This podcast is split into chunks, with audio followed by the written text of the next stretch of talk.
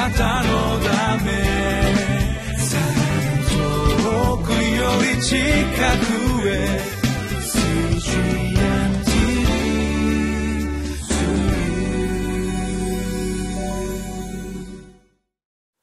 皆さんこんにちは。ミッションエイドクリスチャンフェローシップの牧師関根和夫です。今日は3月27日水曜日、えー、タイトルが平和と清さを追い求める信仰の競争者となっておりますが聖書の箇所はヘブル人への手紙12章12節から17節までです。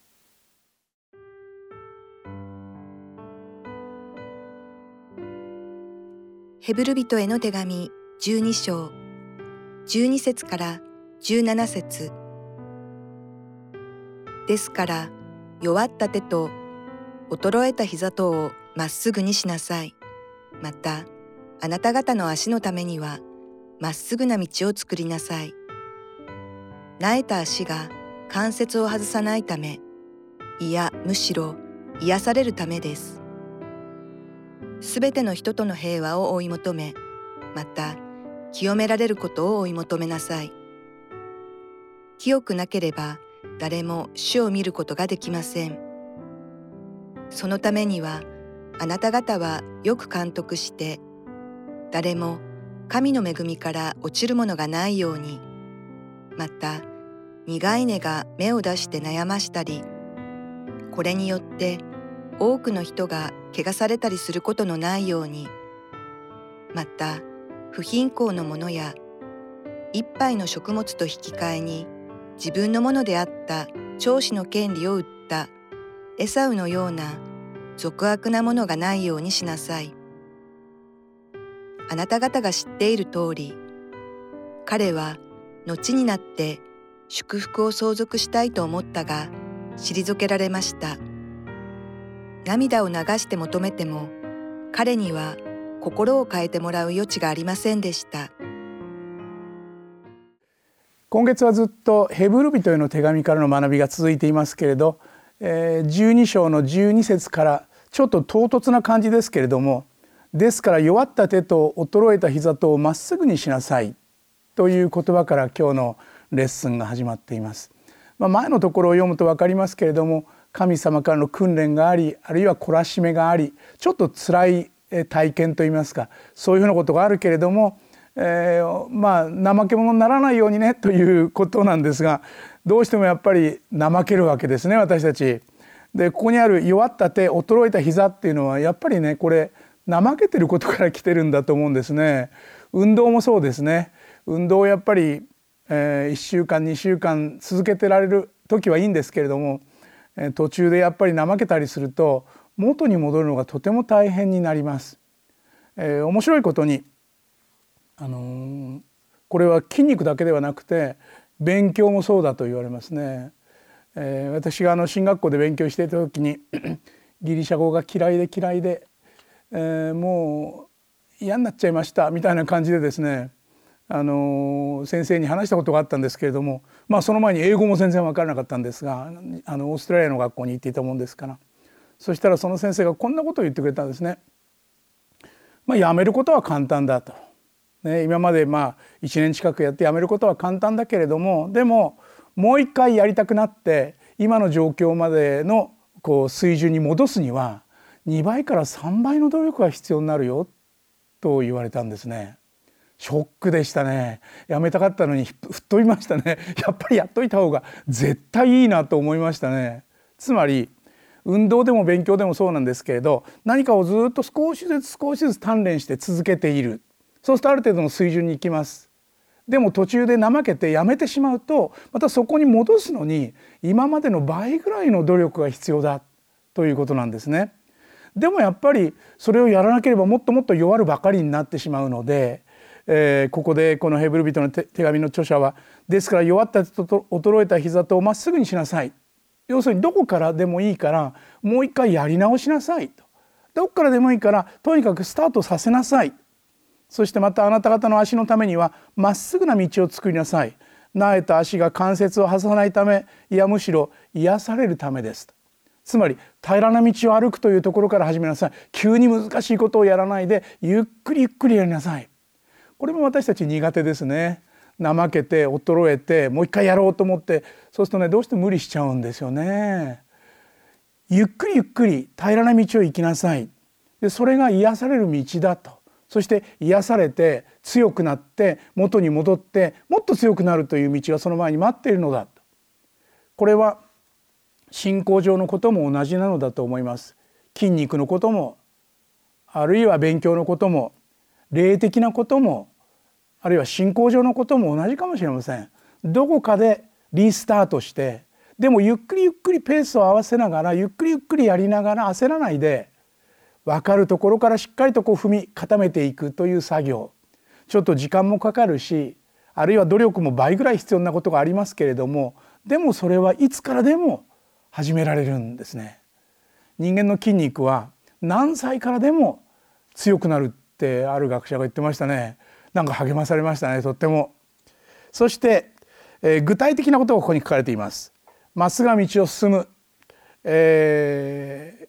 弱った手衰えた膝等をこう強めていくための具体的な方法。こう書いています。すべての人との平和を追い求めまた清められることを追い求めなさい。と語られています。清くなければ誰も主を見ることができません。そのためにはあなた方はよく監督し誰も神の恵みから落ちるものがないようにまた苦い根が芽を出して悩悩ましたりこれによって多くの人が汚されたりすることのないように全ての人との平和を追い求めなさい。平和を作る努力。平和を作る努力。もしかするとこれはね平和を作る努力ってもしかすればですよ。これはあなたの方から「ごめんね」っていうことから始まるかもしれませんね。平和を作る。どうしても私たちはあの人が悪いこの人が悪いと言ってなんかこう裁判官の立場に立ちやすいですけれどももしかすると私の方からごめんねというのが平和を作るためのもしかするとですよ、えー、大切な第一歩になるかもしれませんね。えー、あるいはまたえー、全ての人との平和を求めるという時に神様が本当にこの状況の中に平和をお与えくださいますようにと祈ることもとても大事なことなのだと思います。そして清められることを追い求めなさい。清められること。まあこれはもちろん倫理的に正しいことをするという意味もあるでしょうしイエス・キリストに特別に選ばれたものだという自覚を持って生きるということもあると思います。清められることを追い求めるキリストに選ばれた存在だという自覚を持って丁寧に丁寧にその日を生きるそれによって私たちはキリストの心が分かりキリストの清さをだんだんだんだんこう自分の身近に感じられるようになってくる倫理的なこう清さというのはなかなか身につきませんけれどもキリストに選ばれているという自覚を持って歩むというのはとても大切なことだと思います。そしてそれをさらに具体的にえと、どめるためにといいますかそれを継続していくために、え、よく監督して神の恵みから落ちることがないようにということが語られています。神の恵みによって今があるのだと自分の努力でこういうふうになったわけではない自分の努力で神によって選ばれたわけではない自分がすごいから神によって救われたわけではないむしろ神の恵みが私のようなものを憐れみ私のようなもののところに神の恵みが届いたので今の私があるのだということなんですね。それをよくよく考えながら神に愛され神に選ばれているということをしっかりと受け止めながら生きていくようにというのがこのヘブル人の手紙の著者の言い分です。そして具体的には不貧困なもの一杯の食物と引き換えに自分のものであった長子の権利を売ったエソのような俗悪なものがないようにとありますけれどもやっぱりね物質的な欲望とかあるいは肉欲とかそういうものの誘惑がありますので清さを追い求めるという時にはそういう事柄についてはよくよく注意をして本当に神様に守っていただきながらそういうところを通過していくようにということなんですよね。いずれにしても平和と清さを追い求めながらそれこそ神の訓練を受けつつ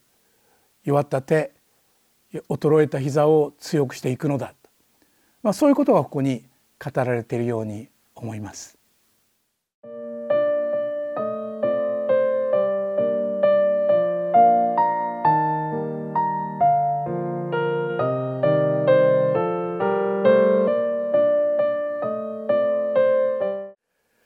弱った手と衰えた膝をまっすぐにしなさい。あなた方の足のためにはまっすぐな道を作りなさい。すべての人との平和を追い求めまた清められることを追い求めなさい。私たちの生活の中でそれぞれが求めているもの大切だと思っているものは何でしょう？神の恵みによって生かされていることを感謝しそうだ。すべての人との平和を追い求めよう。清さを求めながら生きていこう。その姿勢が私たちの中に育つこと。それが実はとても大切なことなのだとヘブル人の手紙の記者は教えています。そういうことが日常生活の中で深く実感できるようにと心から願います。一言お祈りしましょう。恵み深い天の父なる神様どうぞ私たちが諦めることなく平和と清さと追い求めることができるように恵みを本当に体験しながら生きていけるように主よ導いてください。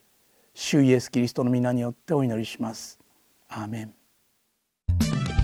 なたのため遠くより近くへ